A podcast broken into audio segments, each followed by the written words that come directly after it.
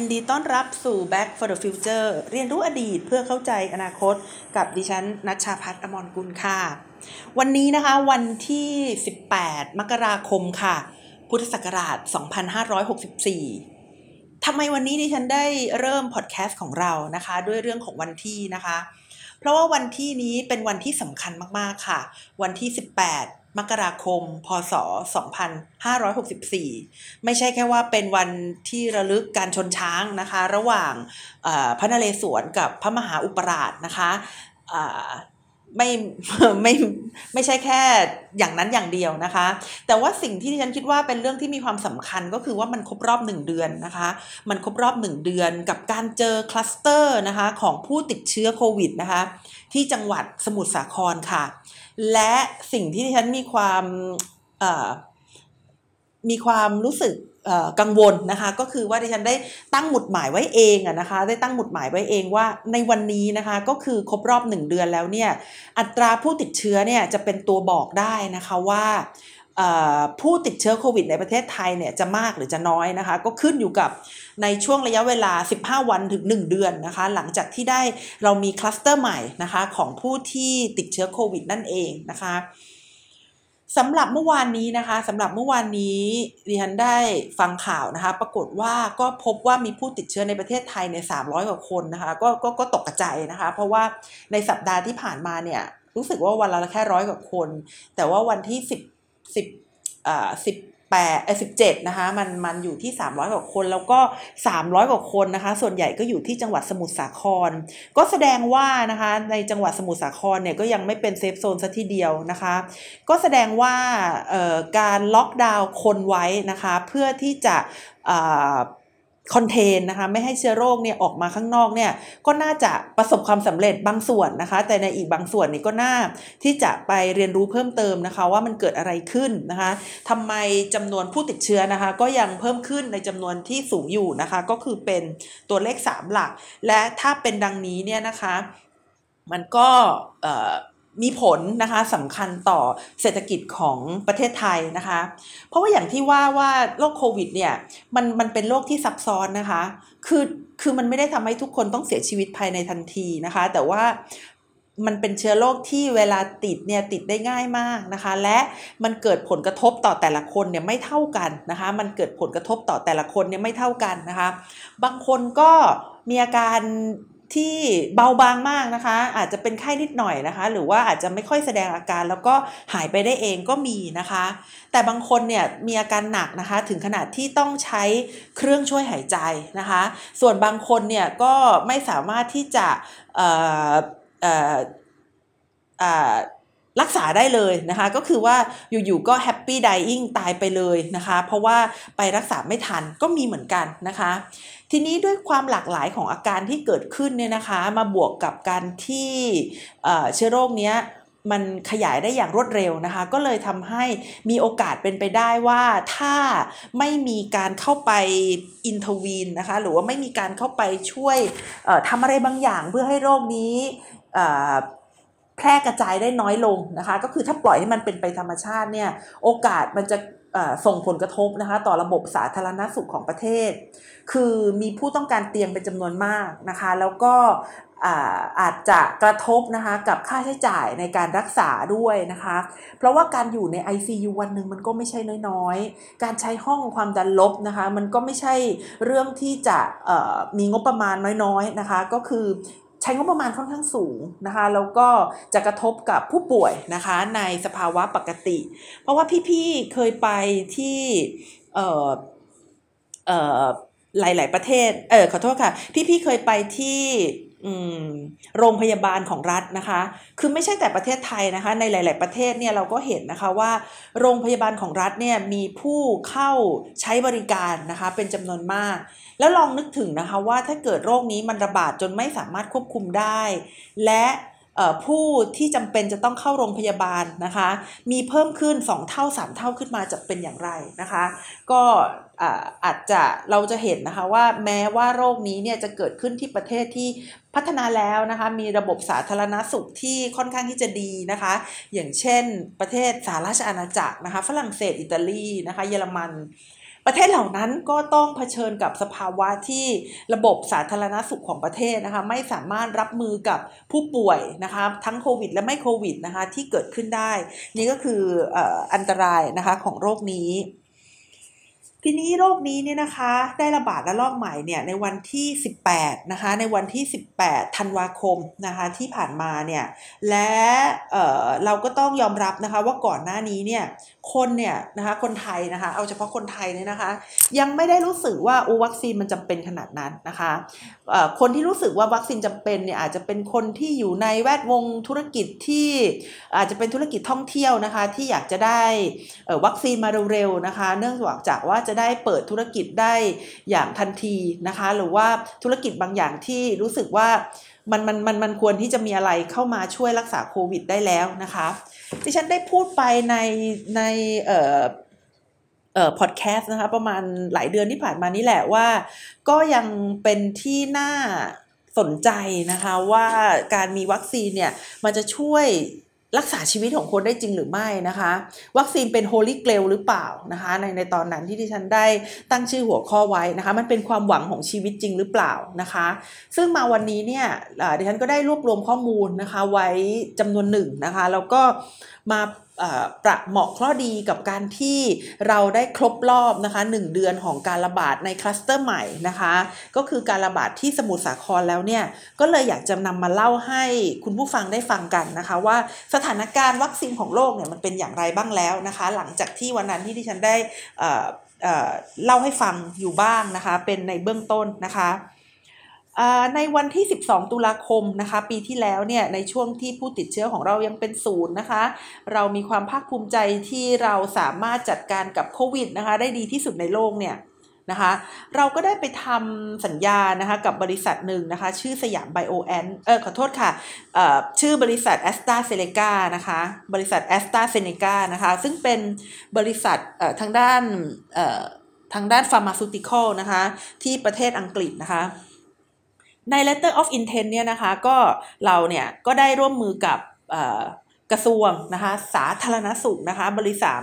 บริษัทสยามไบโอแอนสปูนซีเมนไทยนะคะแล้วก็บริษัทแอสตราเซเนกาเนี่ยนะคะให้เป็นผู้ที่ผลิตและจัดสรรวัคซีนโควิดนะคะอันนี้ก็คือ 12 ตุลานะคะ ในอีกเดือนกับ 5 วันต่อมานะคะก็คือวันที่ 17 พฤศจิกายนเนี่ยนะคะ ก็ได้มีการจองนะคะแล้วก็สั่งซื้อวัคซีนล่วงหน้านะคะเป็นจำนวนเงิน 6,000 ล้านบาทนะคะ เพราะนั้นดิฉันก็ได้สอบถามกับผู้เชี่ยวชาญนะคะ ว่าอะไรคือจองและสั่งซื้อล่วงหน้านะคะ คือมันผลิตเสร็จแล้วเหรอหรือมันอะไรยังไงนะคะเพื่อนเล่าให้ฟังว่าเวลาจะซื้อวัคซีนโควิดเนี่ยมันไม่ได้ว่าเรามีเงินเต็มกระเป๋านะคะ แล้วเราจะไปซื้อแล้วก็ได้มาเลยนะคะ ถ้าเป็นกระบวนการนั้นเนี่ยอาจจะเรียกได้ว่าเราอาจจะได้ทีหลังๆนะคะ เพราะมันต้องมีการ pre-order กันก่อน และแอสตราเซเนกาเนี่ยนะคะ ก็เป็นบริษัทที่รับ pre-order pre-order ในที่นี้ก็คือว่ามาระดมทุนก่อนนะคะ เพื่อที่จะไปพัฒนานะคะวัคซีนโควิด เพราะฉะนั้นในวันที่ 17 พฤศจิกายนที่เราได้จ่ายเงินไป 6,000 ล้านบาทเนี่ยเป็นการจองและสั่งซื้อล่วงหน้านะคะ โดยมีเงื่อนไขนะคะ โดยมีเงื่อนไขที่ว่าบริษัทแอสตราเซเนกาเนี่ยนะคะ ก็จะมา ถ่ายทอดนะคะเทคโนโลยีให้กับฮับนะคะในประเทศไทยนะคะซึ่งก็จะมีเทคโนโลยีนะคะในการถ่ายทอดในการผลิตนะคะวัคซีนชุดนี้นะคะแล้วก็นำมาขายให้กับคนไทยนะคะแล้วก็นำมาขายให้กับบริษัทนะคะในเอเชียตะวันออกเฉียงใต้ด้วย ก็คือว่าให้เป็นฮับในในภูมิภาคไปเลยทีเดียวนะคะ ซึ่งตรงนี้เป็นเป็นธุรกิจโมเดลของ a s t r a z เซ e c a อยู่แล้วนะคะ เพราะว่า แนวทางของเขาเนี่ยก็คือว่าจะไปสร้างพันธมิตรไว้ทั่วโลกนะคะ เพื่อที่จะผลิตวัคซีนนะคะให้ให้พอใช้นะคะแล้วก็สามารถใช้ได้ทั่วโลกนะคะ ซึ่งก็ประเทศไทยเนี่ยก็จะเป็น hub นะคะโดยบริษัทที่ชื่อสยามไบโอแอนเนี่ยนะคะ พอรู้ดังนั้นฉันก็ไป search ดูนะคะว่าสยามไบโอแอนคืออะไรนะคะ สยามไบโอแอนก็คือบริษัทที่ลูกนะคะหนึ่งของปูนซีเมนไทยนะคะ แล้วบริษัทนี้เขาก็ทำอะไรเกี่ยวกับ pharmaceutical เนี่ยอยู่อยู่นะคะ เช่น วัคซีนที่เกี่ยวกับเรื่องของการเอ่อเรื่องของตับมั้งคะ แล้วก็เกี่ยวกับการเอ่อยาหรือว่าอะไรสักอย่างเรื่องโรคภูมิแพ้ตัวเองอะไรประมาณนี้นะคะ แต่ว่าก็เป็นบริษัทที่ที่เอ่อทางรัฐบาลได้บอกว่าเป็นบริษัทที่ มีศักยภาพนะคะ เพราะว่ามีบุคลากรนะคะ มีห้องแลบนะคะแล้วก็มีประสบการณ์ ตอนนั้นฉันก็สงสัยว่าทำไมไม่ให้องค์การเภสัชเราเราเราก็มีบุคลากรนะคะคือองค์การเภสัชก็เป็นบริษัทไม่ใช่เป็นบริษัทเป็นหน่วยงานที่มีบุคลากรที่มีความเชี่ยวชาญนะคะ ในด้านการผลิตยาเป็นอันมากนะคะฉันจำได้ว่าองค์การเภสัชของเราเนี่ยเคยผลิตยาต้านเอดนะคะได้เป็น บริษัทแรกในโลกนะคะ ที่ทำเป็นยาค็อกเทลที่เอายาที่จำเป็นจะต้องกินหลาย ๆ ชิ้นเนี่ย เอามาใส่ลงไปในเม็ดเดียว แล้วก็สามารถทำให้ผู้ป่วยเนี่ยทานยาได้นะคะก็แสดงว่าองค์การเภสัชของเราเนี่ยต้องมีศักยภาพไม่ธรรมดานะคะ ต้องมีบุคลากรที่เก่งมากนะคะ ต้องมีห้องแลบที่พร้อมมากนะคะ ซึ่งมันก็น่าจะโอเคนะคะ แต่ทำไมถึงไปให้บริษัทสยามไบโอแอนผลิตที่เดียวนะคะไอ้ตรงนี้ก็งงนะคะ ก็ไม่เป็นไรนะคะ ก็เป็นอันนี้ก็เป็นแอสตราเซเนกานะแอสตราเซเนกาเนี่ยนะคะ ทีนี้ดิฉันก็ยังงงอีกดิฉันก็ยังงงอีกว่า เมื่ออีกระยะเวลาต่อมานะคะ ก็ได้ทราบเรื่องที่ว่าประเทศไทยนะคะ ไปซื้อวัคซีนซิโนแวคมานะคะ จากประเทศจีนนะคะ ทั้งหมดเนี่ยหนึ่งแสนเออหนึ่งล้านแปดแสนโดสนะคะหนึ่งล้านแปดแสนโดสนะคะ เขาบอกว่าวันที่ 14 กุมภานะคะ จะมาขึ้นทะเบียนออยได้นะคะ ก็คงใช้วิธีการ fast track นะคะ อีกไม่ถึงเดือนนะคะ เราก็จะได้วัคซีนนะคะของซีโนแวคแล้วเป็นแต่เป็นแบบขึ้นทะเบียนออยก่อนนะคะ หลังจากนั้นนะคะ ภายในไม่เกินเดือนกุมภานะคะ ก็คือภายในวันที่ 28 กุมภาเนี่ย ก็จะมีวัคซีนนะคะ จากซิโนแวคเนี่ย200,000โดสมาถึงไทยนะคะ โดยที่ 20,000 โดสเนี่ยก็จะฉีดให้กับ บุคลากรนะคะทางการแพทย์นะคะในจังหวัดที่มีความเสี่ยงสูงนะคะ อย่างเช่นชนบุรีและยองนะคะ สมุทรสาครนะคะต่างๆ เหล่านี้ก็จะได้ก่อนนะคะอีก 180,000 โดสนะคะก็จะให้กับกลุ่มเสี่ยงที่มีภาวะแทรกซ้อนสูงนะคะหรือว่ากลุ่มคนที่เรียกได้ว่าเป็นกลุ่มคนเปราะบางนะคะสำหรับกลุ่มเสี่ยงที่มีสภาวะแทรกซ้อนสูงเนี่ยก็คือพวกพวกความดันนะคะพวก อาจจะเป็นผู้สูงอายุนะคะ แล้วก็พวกที่ถ้าเกิดป่วยขึ้นมาแล้วต้องมีค่ารักษานะคะไม่ต่ำกว่า 1 ล้านบาทนะคะ พวกนี้ก็จะได้รับวัคซีนก่อนนะคะ แล้วหลังจากนั้นนะคะอีก 8 0 0 0 0 0โดสเนี่ยก็จะเข้ามานะคะ จะฉีด 8 0 0 0 0โดสที่เข้ามาในล็อต2นี่นะคะ ก็จะฉีดให้กับ health worker เหมือนกันนะคะก็คือบุคลากรทางการแพทย์เหมือนกันนะคะ โดยเฉพาะอย่างยิ่งนะคะในจังหวัดที่ควบคุมสูงสุดนะคะแล้วก็จะฉีดให้กับอสมนะคะ ฉีดให้กับบุคคลเปราะบางนะคะ แล้วก็ยังจะฉีดเป็นโดส2นะคะให้กับคนที่ได้โดสแรกตั้งแต่ 28 กุมภาแล้วนะคะ แล้วหลังจากนั้นนะคะก็จะผลิตอีกหนึ่งเออก็จะได้รับจากซินเนแวคอีก 1 ล้านโดสนะคะ โดยที่ 8 0 0 0 0 0 โดส หกหกหมื่นหกแสนโดสแรกนะคะ ฉีดให้กับคนที่ได้รับในโดสแรกก่อนนะคะ คือคือคือจะฉีดวัคซีนเนี่ยมันต้องได้รับ 2 โดสนะคะ มันถึงจะป้องกันโควิดได้นะคะ ต้องต้องต้องได้รับ 2 โดสถึงจะป้องกันโควิดได้ เพราะฉะนั้นในล็อตแรกที่มา 2 0 0แสนเนี่ยก็ฉีดให้ทุกคนเลย 2 0 0แสนคน พอล็อต2ที่มานะคะได้ 8 0 0แสนก็เอา 2 0 0แสนเนี่ยไปฉีดให้กับคนที่ได้รับโดสแรกไปแล้วนะคะ แล้วก็เหลืออีกหกแสนนะคะเหลืออีกหกแสนก็จะฉีดให้กับกลุ่มคนที่มีความจำเป็นมากกว่านะคะก็คือพวก first priority นะคะ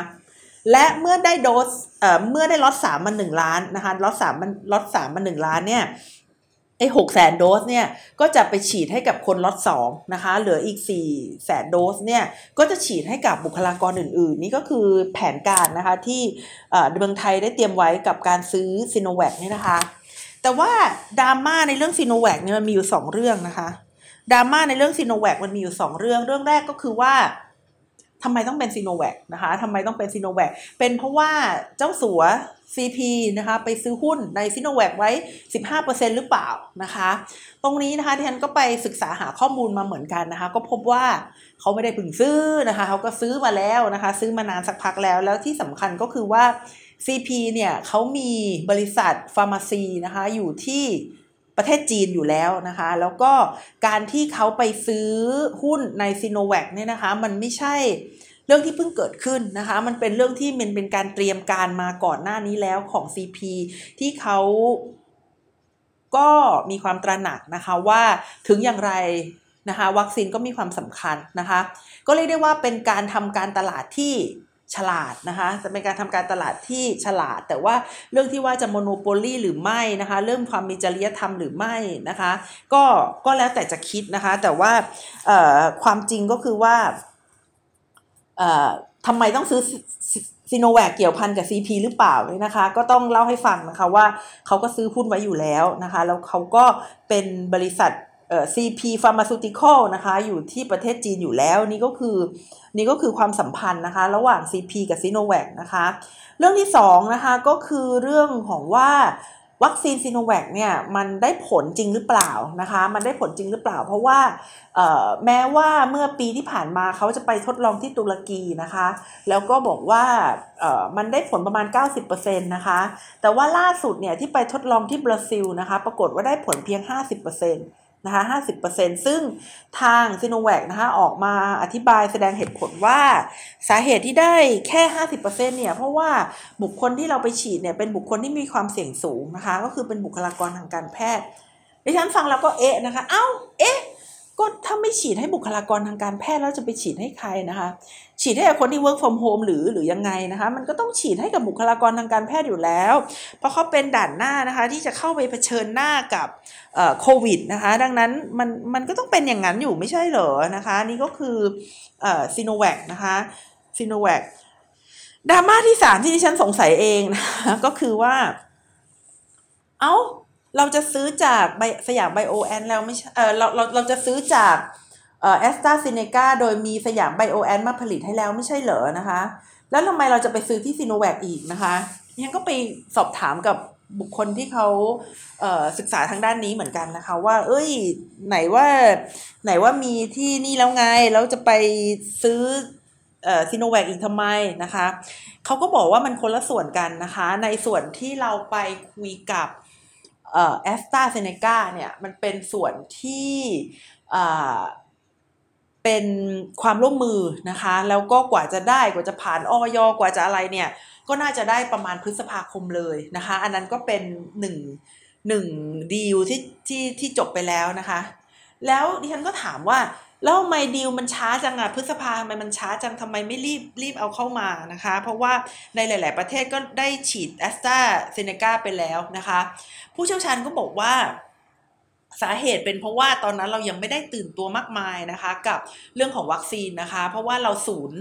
ศูนย์คนนะคะ เป็นระยะเวลาติดต่อกันหลายเดือน เพราะฉะนั้นการตัดสินใจที่เราทำกับแอสตราเซเนกาเนี่ย มันก็เลยเป็นการตัดสินใจที่อยู่บนพื้นฐานของความเสี่ยงต่ำ นะคะ ก็เลยไม่ได้ไม่ได้สั่งจองอย่างรวดเร็วอะไรประมาณนั้นนะคะ เป็นเป็นการ pre-order นะคะ แล้วก็เป็นเรื่องของความร่วมมือนะคะ ในทางด้านการตั้ง hub ในการผลิตนะคะที่ประเทศไทยมากกว่านะคะ ส่วนวัคซีนที่จะเข้ามาแล้วก็ใช้ได้เลยเนี่ยก็เลยกลายไปเป็นวัคซีนที่เพิ่งเริ่มกันนะคะ หลังจากที่เรามีระลอก2นะคะหรือว่าระลอกใหม่เข้ามาในประเทศไทยเนี่ยที่เป็นคลัสเตอร์นะคะเมื่อสัก 1 เดือนที่ที่ผ่านมาต่างหากนะคะ หลังจากนั้นนะคะที่ฉันก็ได้เข้าไปดูนะคะว่าประเทศอื่นๆเนี่ยเขาได้ฉีดวัคซีนกันไปถึงไหนแล้วนะคะ ดิฉันก็ได้พบว่าประเทศที่ฉีดวัคซีนให้กับประชากรนะคะในเปอร์เซ็นต์ที่สูงสุดนะคะในเปอร์เซ็นต์ที่สูงสุดเนี่ยก็คือประเทศอิสราเอลนะคะประเทศอิสราเอลนั่นเองนะคะ ก็คือว่าได้ฉีดให้กับประชาชนนะคะไปแล้ว 2 ล้านกว่าคนนะคะ สองล้านกว่าคนเนี่ยถ้าเปรียบเทียบจำนวนประชากรเนี่ยก็เกือบสามสิบเปอร์เซ็นเลยนะคะ เกือบสามสิบเปอร์เซ็นเลยในประเทศอิสราเอล ซึ่งก็น่าสนใจมากนะคะ น่าสนใจมากเลยเรื่องของอิสราเอลนี้นะคะเอ่อถัดมานะคะ ถัดมาจากอิสราเอลเนี่ยนะคะ ก็คือ UAE นะคะ UAE นี่ก็ฉีดฉีดให้มากเหมือนกันนะคะ ก็คือ 2.53 ล้านคนนะคะสองจุดห้าสามล้านคนที่เออสองขอโทษค่ะ ถัดจากอิสราเอลก็คือประเทศอังกฤษนะคะ ถัดจากอิสราเอลก็คือประเทศอังกฤษนะคะ ซึ่ง เอ่อเอ๊ะที่ฉันจดอะไรมาเนี่ยอาจอาจอาจจะพลาดนะคะ มีอังกฤษกับกับ UAE เนี่ยนะคะ อังกฤษกับ UAE เนี่ยนะคะที่น่าจะเป็น UAE มากกว่าเนี่ยสิบหกเปอร์เซ็นต์นะคะ เดี๋ยวเดี๋ยวดิฉันไปค้นข้อมูลใหม่อีกทีนะคะ แต่ว่าเอออันดับหนึ่งอิสราเอลอยู่แล้วนะคะ แล้วก็อันดับสองกับอันดับสามเนี่ยดิฉันไม่ไม่แน่ใจว่าจดผิดหรือเปล่านะคะ อยู่ที่อังกฤษกับ UAE นะคะ ซึ่งก็ไม่น่าแปลกใจนะคะ เพราะว่าอังกฤษเนี่ยเขาก็เป็นประเทศที่ผลิตวัคซีนได้ในประเทศตัวเองอยู่แล้ว ก็คือแอสตราเซเนกาเนี่ยนะคะ แล้วก็อาหรับเอมิเรตเนี่ยก็เป็นประเทศที่ รวยนะคะรวยนะคะก็อิสราเอลก็รวยนะคะก็ซื้อนะคะวัคซีนมาฉีดให้กับประชากรของตัวเองนะคะซึ่งในประเทศอิสราเอลเนี่ยนะคะคนที่ได้ 2 โดสครบแล้วเนี่ยมี 3.12 เปอร์เซ็นต์นะคะใน UAE เนี่ยนะคะได้ 2.53เปอร์เซ็นต์แล้วก็ใน UK นี่ได้ 0.49เปอร์เซ็นต์นะคะแต่ว่าในวันพรุ่งนี้ตัวเลขก็อาจจะขยับนะคะ เพราะว่าเขามีการฉีดกันแบบระดมฉีดมากเลยนะคะ ในประเทศสหรัฐอเมริกาล่ะคะ ประเทศสหรัฐอเมริกาซึ่งเป็นประเทศที่มีผู้ติดเชื้อมากที่สุดในโลกนะคะ ตอนนี้ฉีดไปแล้ว 10.6 ล้านคนนะคะ 10.6 ล้านคน ซึ่งเป็นตัวเลข 3.2%นะคะ ก็คือฉีดอย่างน้อย 1 โดสนะคะ ไปแล้วที่ 10.6 ล้านคนนะคะส่วนที่ประเทศจีนนะคะก็ไม่น้อยไปกว่ากันเลยนะคะ ฉีดไปแล้วประมาณ 10 ล้านคนนะคะ หรือว่า 0.7%นะคะ ก็คือฉีดไปแล้วอย่างน้อย 1 โดสนะคะ ทีนี้มันต้องรอไงคะ มันต้องรอให้ให้สร้างภูมิคุ้มกันนะคะ มันต้องสร้างรอให้สร้างภูมิคุ้มกันก็อย่างน้อยก็ต้องใช้ 2 โดสนะคะ อย่างน้อยก็ต้องใช้ 2 โดส แต่ว่าเร็วๆนี้รู้สึกว่าดิฉันจะได้ฟังจากจอร์นสันและจอร์นสันนะคะ ซึ่งเป็นน้องใหม่ ในวงการ แล้วก็รู้สึกว่าของเขาแค่โดสเดียวนะคะ ถ้าโดสเดียวมันจะเจ๋งมากเลยคือคือไม่ลืมนะคะ คือไม่ลืมแล้วก็มันไม่มีผู้ตกหล่นไงคะคือถ้าฉีดโดสเดียวเนี่ยฉีดแล้วจบไปเลย แต่ว่าถ้าฉีด 2 โดสเนี่ยความเหนื่อยนะคะในการตามตัวคนเดิมให้มาฉีดก็มีนะคะ แล้วก็ในเรื่องของเอ่อการที่คนที่ฉีดแล้วเนี่ยอาจจะไม่ได้มาฉีดอีกก็มีนะคะ มันก็เลย มันก็เลยอ่าเป็นเรื่องที่ซับซ้อนนะคะว่าถ้ามี 2 โดสนะคะถ้าถ้าถ้าจำเป็นจะต้องมี 2 โดสนะคะ แล้วส่วนใหญ่เขาจะฉีดให้ใครนะคะ ส่วนใหญ่ก็อย่างที่บอกกันนะคะก็คือจะฉีดให้กับบุคลากรทางการแพทย์เป็นหลักนะคะ บุคลากรทางการแพทย์เป็นหลัก นะคะ หรือว่ากลุ่มบุคคลที่เป็นบุคคลกลุ่มเสี่ยงนะคะ อย่างเช่นมีโรคประจำตัวนะคะ หรือว่าเป็นกลุ่มผู้สูงอายุนะคะ พวกนี้ก็จะถูกฉีดให้เป็นหลักนะคะ แต่ผู้สูงอายุในนอร์เวย์นะคะ 20 กว่าคน28 หรือ 23 เนี่ยนะคะ เสียชีวิตนะคะหลังจากที่ได้วัคซีนไปนะคะ ซึ่งรู้สึกว่าจะเป็นไฟเซอร์หรือเปล่านะคะ อันนี้ไม่แน่ใจ เดี๋ยวดูอีกที ใช่ใช่นะคะ มีไฟเซอร์นะคะกับรู้สึกจะมีโมเดอร์นาด้วยนะคะโมเดอร์นา Inc เนี่ยนะคะโมเดอร์นานี่มาจากสหรัฐอเมริกานะคะ ทีนี้มาดูดีกว่าว่าประเทศไหนบ้างที่มีนโยบายเกี่ยวกับวัคซีนที่แตกต่างกันนะคะ น่าสนใจมากเลยนะคะมีมีตอนนี้นะคะในวันนี้นะคะมีประเทศเดียวในโลกที่กำหนดให้การฉีดวัคซีนเป็น universal health coverage ก็คือ ฉีดให้ทุกคนนะคะ ไม่ว่าจะเป็นคนไหนก็ตามนะคะ แต่ว่าคิวเนี่ยก็อาจจะต้องแบ่งเป็นเฟสเฟสไป แต่ว่านโยบายของเขาก็คือฉีดให้ทุกคนเนี่ยนะคะ ก็คือประเทศลัตเวียค่ะ ประเทศลัตเวียในยุโรปตะวันออกนะคะ มีนโยบายฉีดวัคซีนให้กับทุกคนนะคะ ให้เป็น universal เลยนะคะส่วน UAE นะคะ ส่วน UAE เนี่ยก็เนื่องจากว่ารวยนะคะ ก็ให้กับ คนเปราะบางนะคะ แล้วก็คนอื่นๆ เขาเขียนว่า some others ที่ฉันไม่รู้ว่า some others ของเขานี่คืออะไรนะคะ ส่วนประเทศที่ฉีดให้กับคนเปราะบางทั้งหมดนะคะก็คือ all vulnerable เนี่ยนะคะก็จะมีซาอุดีอาระเบีย อิตาลี UK นะคะแล้วก็แคนาดานะคะแต่ว่าแคนาดาเนี่ยน่าสนใจนะคะแคนาดาน่าสนใจก็คือว่าเขาสั่งจองวัคซีนมากกว่าจำนวนประชากรเขาอีกนะคะ ก็คือว่าสามารถฉีดให้กับ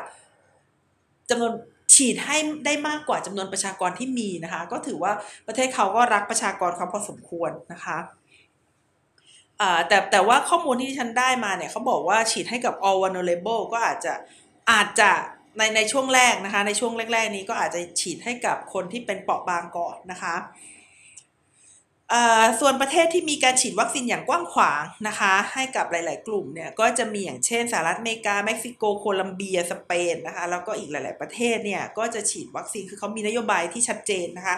ที่พูดมาก็คือว่าของประเทศไทยก็ยังไม่ได้ติดนะคะ ว่าเราตกลงเรามีนโยบายอย่างไรนะคะ ซึ่งก็ไม่เป็นไรค่ะ อย่างน้อยนะคะ เราก็มีความหวังว่าเราจะได้จากซิโนแวคแล้วนะคะ หลังจากนั้นดิฉันก็ไปดูนะคะว่าบริษัทต่างๆ ที่ผลิตวัคซีนเนี่ยเขามีบริษัทอะไรบ้างนะคะ ก็พบว่ามันมีโมเดอร์นาไฟเซอร์ที่ที่ดังๆเนี่ยนะคะไฟเซอร์เนี่ยลำบากหน่อยนะคะ เพราะว่าต้องเก็บนะคะเก็บไว้ในคือคือคือต้องเก็บไว้ในอุณหภูมินะคะที่ที่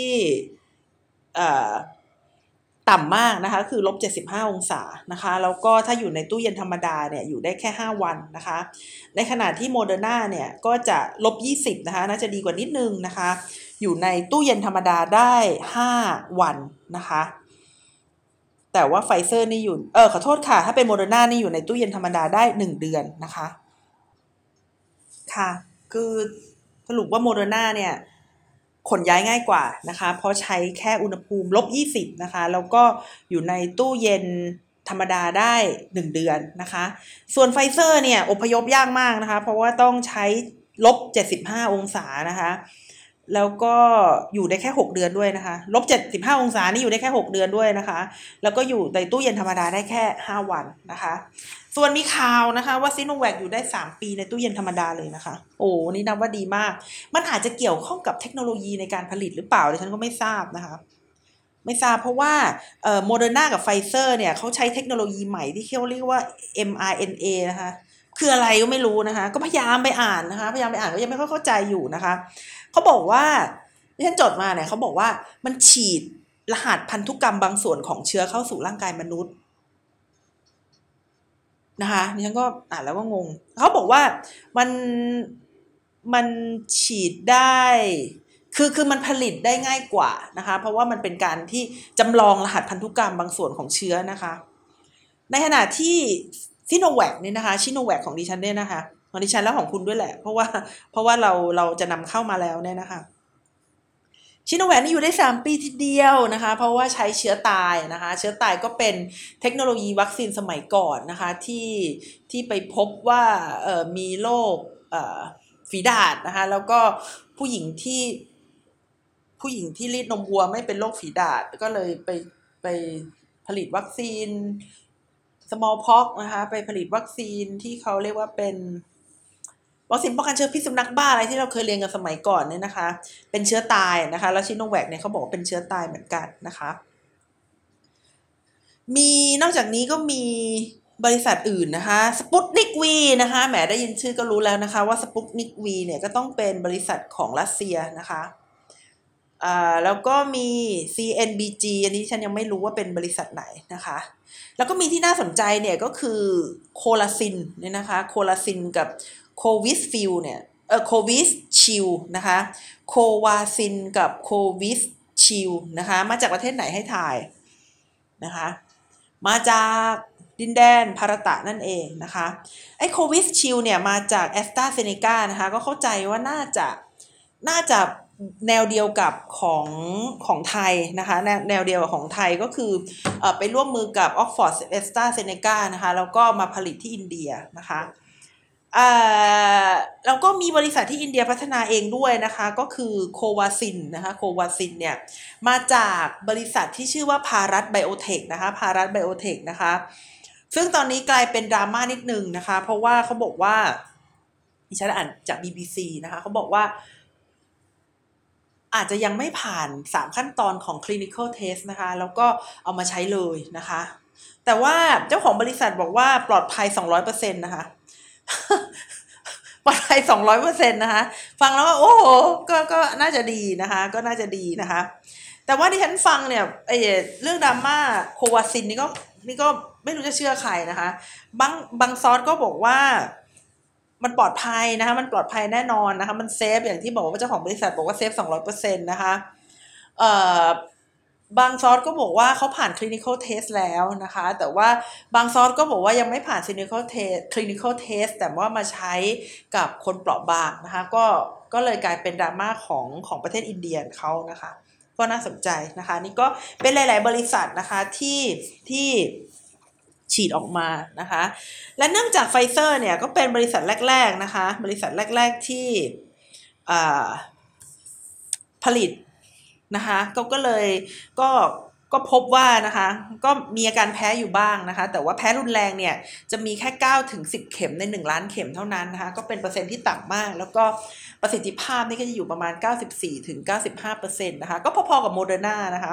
ไฟเซอร์พอๆกับโมเดอร์นานะคะก็คืออาการแพ้รุนเอ่ออาการเอ่อ แพ้รุนแรงน้อยนะคะ แล้วก็มีผู้ติดเชื้อเออมีมีมีมีประสิทธิภาพนะคะ มีผู้มีประสิทธิภาพเนี่ย ก็อยู่ประมาณที่ 94ถึง95%นะคะสำหรับแอสตราเซเนกามีคำถามว่าจะเข้ามาในประเทศไทยเมื่อไหร่นะคะ ก็ น่าจะพร้อมใช้เดือนพฤษภานะคะ ซึ่ง 20 ได้ได้ 26 ล้านโดสนะคะ แล้วก็ยังอยู่ในการเจรจาอีก 35 ล้านโดสนะคะ ก็เดือนพฤษภามัน มันมันไม่ทันใจประชาชนนะคะ เพราะฉะนั้นอย่างที่ได้บอกไว้ในช่วงต้นของรายการแล้วว่า 14กพจะได้ออยแบบเร่งด่วนนะคะเอ่อ14 กุมภาวันวาเลนไทน์ก็จะได้ออยเลยนะคะ แล้วก็จะได้ห้าเอ่อได้เอ่อได้ล็อตแรกเนี่ยในเดือนกุมภา28 กุมภานะคะ ได้2แสนโดส ในเดือนมีนาก็อีก8แสนโดส แล้วในเดือนเมษาอีกก็อีก 1 ล้านโดสนะคะ ก็จะไล่กันมาเลย กุมภามีนาเมษานะคะจำเป็นต้องไล่กันมาแบบนี้ เพราะถ้าเกิดมันช้าไปกว่านนี้เนี่ยมันก็จะฉีดโดสสองไม่ทันนะคะ เพราะว่าเราจะใช้กันแบบอย่างที่บอกไปแล้วก็คือว่าโดสแรกในฉีดให้คนไปเลย 2 0 0 0 0 0 คน แล้วโดสที่ 2 ค่อยเอาล็อตสองนะคะไปฉีดนะคะ แล้วก็โดส ที่เอ่อล็อตที่ 3 ก็จะไปฉีดให้กับคนที่ได้ล็อตที่ 2 มาแล้วนะคะ รวมๆกันเราก็จะได้อยู่ 2 ล้านโดสนะคะจากซีโนแวคนะคะ ส่วนเอ่อจอร์นสันแอนจอร์นสันดิฉันเล่าให้ฟังว่าเป็นบริษัทน้องใหม่นี่ก็น่าสนใจมากนะคะ เขาบอกว่าใช้เทคโนโลยีแบบ viral vector นะคะ คือใช้ไวรัสเป็นพาหะเหมือนแอสตราเซเนกานะคะ คืออะไรก็ไม่ทราบ อ่านมาแล้วก็งงนะคะ แต่ว่าสิ่งที่น่าสนใจสำหรับจอร์นสันแอนจอร์นสันที่ดิฉันคิดว่าน่าจะดีเลยทีเดียวนะคะ ก็คือว่าใช้แค่โดสเดียวนะคะ ใช้แค่โดสเดียว แต่ว่าเขาบอกว่ากว่าจะร่างกายจะมีภูมินะคะ ก็คือ 57 วันหลังฉีดนะคะ ดังนั้นพอฉีดแล้วอีก 57 วันก็ก็อย่าเพิ่งไปทำอะไรนะคะ อย่าเพิ่งไปทำอะไร ทีนี้มาดูความเสี่ยงบ้างนะคะ ความเสี่ยงบ้างเนี่ย จากการที่ดิฉันดูเนี่ย ความเสี่ยงมาจากไฟเซอร์ทั้งนั้นเลยนะคะ แต่ว่าอย่างที่บอกนะคะว่า ความเสี่ยงมันที่มันมาจากไฟเซอร์อาจจะเป็นไปได้ว่าเขาฉีดก่อนไง ก็เลยก็เลยเจอความเสี่ยงก่อนนะคะ นอร์เวย์เนี่ย เสียชีวิตไป 23 หรือ 28 คนเนี่ยนะคะ แต่ว่าอายุเนี่ยอายุนี่เยอะมากก็คือ 80 up นะคะอายุนี่เยอะมาก 80 up นะคะ ส่วนโปรตุเกสเนี่ยเขาพบว่ามีเจ้าหน้าที่สาธารณสุขหนึ่งคนนะคะ เสียชีวิตหลังจากฉีดวัคซีนไฟเซอร์ได้ 2 วัน แต่เราก็ไม่ทราบไงว่าบุคคลเหล่านี้เนี่ยเขามีโรคประจำตัวอะไรอยู่แล้วบ้างหรือเปล่านะคะ พอไปฉีดแล้วเนี่ยก็อาจจะอาอาจจะเสียชีวิตด้วยเรื่องอื่นก็ได้นะคะ แต่มันก็กลายเป็นความเสี่ยง อเมริกานะคะมีแพทย์นะคะที่เสียชีวิตนะคะแล้วก็บราซิลมีอาสาสมัครเสียชีวิตหนึ่งคนนะคะ ถึงจะน่ากลัวแต่ก็ยังดีกว่ายังดีกว่าไม่ฉีดเลยนะคะเอ่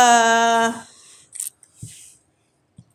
ทีนี้มาดูประสิทธิภาพนะคะประสิทธิภาพเอาละเอียดละเอียดเลยดิฉันจดมานะคะมาเล่าให้คุณผู้ฟังฟังนะคะ ก็คือโมเดอร์นา94.5 อย่างที่เล่าให้ฟังนะคะไฟเซอร์ 95 ก็ใกล้กันมากนะคะ และนะคะความระยะห่างนะคะระหว่างโดสแรกกับโดสที่ 2 ก็คือว่า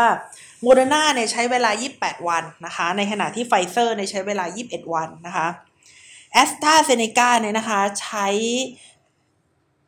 ใช้สองโดสนะคะอยู่ที่ยี่แปดวันนะคะอยู่ที่ยี่แปดวัน แล้วก็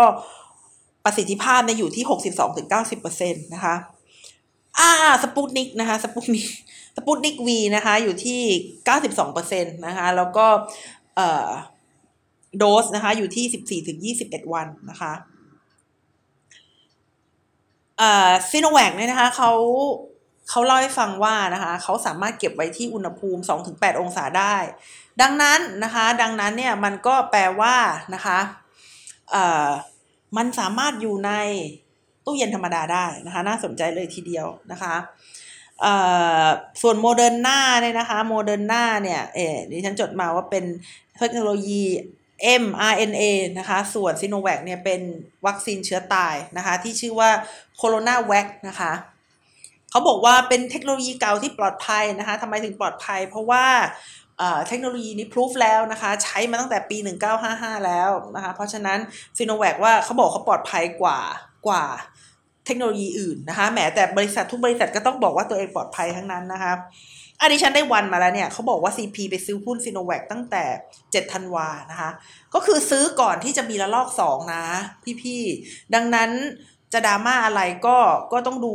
ดูวันด้วยนะคะ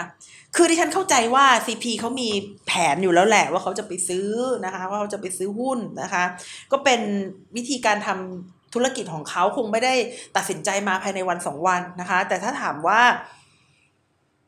มันจะโมโนโปลีไหมนี่ก็น่าห่วงทีเดียวนะคะ เพราะว่า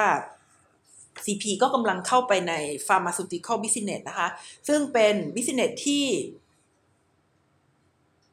เป็นที่ตั้งคำถามกันมากนะคะ ในเรื่องของจริยธรรมนะคะสำหรับ CP นะคะ ถ้าถามว่าใครซื้อบ้างนะคะ ก็ หลายประเทศนะคะ หลายประเทศนะคะ อย่างเช่นใกล้บ้านเราก็มีอินโดนีเซีย สิงคโปร์ ฟิลิปปินส์นะคะ ที่ซื้อนะคะสหรัฐอาหรับเอมิเรตบาเรนนะคะ ก็ซื้อเหมือนกันนะคะ ตุรกีบราซิล แล้วก็ชิลีก็ซื้อเหมือนกันนะคะ แต่ว่าเวลาเราพูดเรื่องวัคซีนเนี่ยนะคะ เราจะไม่พูดเรื่องปัญหาการไม่ฉีดวัคซีนก็ไม่ได้นะคะ คือตอนนี้เนี่ยคือจริงๆเราไม่ใช่แค่ตอนนี้เนี่ยคือตั้งแต่ปี 1955 มาแล้วเนี่ยหลังจากที่ได้มีการ พัฒนาวัคซีนโปลิโอเนี่ยนะคะ ก็มีคนอยู่กลุ่มหนึ่งนะคะไม่ต้องการนะคะไม่ต้องการที่จะฉีดวัคซีนนะคะเขาเรียกว่าเป็นความกังวลนะคะความกังวลของเอ่อความกังวลของการฉีดวัคซีนนะคะความกังวลของการฉีดวัคซีนนะคะก็มีอยู่เมื่อเมื่อปี 199 something เนี่ยมันมีคนเขียนบทความนะคะที่บอกว่าการได้รับวัคซีนมี ผลนะคะต่อการเป็นโรคเป็นโรคเอ่อเอ่อเป็นโรคอะไรวะ เป็นโรคเอ่อออทิสติกนะคะการได้รับวัคซีนมีความเกี่ยวข้องกับการเป็นโรคออทิสติก แต่หลังจากนั้นเนี่ยนะคะก็ได้มีคนใช้หลักฐานทางวิทยาศาสตร์นะคะมายืนยันว่าจริง ๆ แล้วมันไม่เกี่ยวกันนะคะ แล้วก็คนที่เขียนบทความนี้ก็มีปัญหาในเรื่องของ เครดิตนะคะในเรื่องของผลประโยชน์ทับซ้อนอยู่ แต่หลังจากนั้นคนก็ไม่เชื่อ คือคือจริง ๆ แล้วความความรู้สึกที่กลัวการฉีดวัคซีนก็มีอยู่ มาก่อนหน้านี้แล้วแล้วมาด้วยบทความนี้ก็ยิ่งทำให้ยืนยันนะคะ ว่าเขาเนี่ยไปเชื่อนะคะว่าการฉีดวัคซีนเนี่ยมันอันตรายนะคะแม้ถึงแม้ว่าจะมีคนที่เข้ามายืนยันว่ามันไม่เกี่ยวข้องกัน แล้วก็มีการดิสเครดิตของบทความนี้ไปแล้วก็ตามนะคะแต่คนบางส่วนก็ยังเชื่ออยู่อีกนะคะว่าการฉีดวัคซีนเนี่ยอันตรายนะคะก็ก็เป็นกลุ่มคนที่ไม่กล้าฉีดวัคซีนเหมือนกันนะคะ ส่วนนะคะส่วนประเทศที่เขาฉีดวัคซีนไปแล้วนะคะก็มีอย่างเช่นที่บอกนะคะ อิสราเอลนี่ก็พร้อมนะคะพร้อมมากฉีดรู้สึกว่าจะเป็นสัดส่วนประชากรมากที่สุดในโลกนะคะ แล้วก็เป็นครั้งแรกกับเทคโนโลยีใหม่ด้วยนะคะ ก็คือเป็น mRNA เนี่ยนะคะความกังวลของการฉีดวัคซีนก็มีอยู่มากเหมือนกันนะคะ ก็คือพอพอมันระบาดระบาดเนี่ยคนก็จะไม่กังวลแหละก็คือกลัวกลัวแล้วก็พยายามที่จะมาฉีดวัคซีนนะคะ แต่เวลาเร็วคือคือเวลาที่มีการระบาดคนก็จะถามหาวัคซีน ส่วนเวลาที่ไม่มีการระบาดหรือว่าการระบาดน้อยนะคะ คนก็จะไม่ฉีดนะคะคือไม่ไม่กังวลซะงั้นนะคะสำหรับประเทศไทยเนี่ยนะคะ ก็บุคคลที่มี ความเสี่ยงนะคะ ก็จะเป็นบุคลากรทางการแพทย์นะคะ หรือว่าเป็นโรคเรื้อรังนะคะโรคเรื้อรังก็อย่างเช่นไตวายโรคหัวใจโรคหลอดเลือดหัวใจโรคสมองโรคความดันโรคมะเร็งโรคเบาหวานอะไรต่าง ๆ เหล่านี้นะคะ ที่เป็นโรคเรื้อรังนะคะ แล้วก็ผู้สูงอายุแล้วก็เจ้าหน้าที่ที่เกี่ยวข้องนะคะ เราก็จะบอกว่ากลุ่มต่างๆ เหล่านี้เนี่ยนะคะก็ก็ก็มีความเสี่ยงที่เมื่อป่วยแล้วก็ต้องใช้ท่อช่วยหายใจนะคะ โดยมีเป้าหมายนะคะที่จะมีการลดการนอนโรงพยาบาลนะคะแล้วก็ลดการเสียชีวิตนะคะ โดยที่จะจัดไปฉีดนะคะในพื้นที่ 5 จังหวัดที่เป็นพื้นที่ควบคุมสูงสุดนะคะ ก็อย่างเช่นก็ได้แก่นะคะก็ได้แก่สมุทรสาครชนบุรีจันทบุรีนะคะระยองแล้วก็ตราดนะคะก็จะเป็นกลุ่มนะคะ โดยที่จะไม่ให้ฉีดคนที่อายุต่ำกว่า 18 ปีนะคะแล้วก็หญิงมีครรภ์นะคะ เพราะว่าวัคซีนนี้ก็ยังไม่ได้ทดลองในกลุ่มกลุ่มนี้นะคะ แต่ว่ารู้สึกว่าเมื่อวานนี้ผู้ติดเชื้อคนหนึ่งก็จะเป็นหญิงมีครรภ์เหมือนกันนะคะ แล้วก็ระบบคลังวัคซีนของไทยนะคะ ก็จะอยู่ที่ 2 กลุ่มสองสองสองหน่วยงานนะคะ ก็คือจะมีกรมควบคุมโรคแล้วก็องค์การเภสัชนะคะ ก็จะมีระบบควบคุมความเย็นนะคะ ที่สามารถให้วัคซีนเนี่ยมันอยู่ได้นะคะ นี่ก็คือในเรื่องของติดตามนะคะวัคซีนนะคะในโลกแล้วก็ในประเทศไทยนะคะสำหรับวันนี้นะคะที่ท่านนัชชาพัฒน์อมรกุลก็ต้องขอกราบลาคุณผู้ฟังไปแต่เพียงเท่านี้ค่ะ สวัสดีค่ะ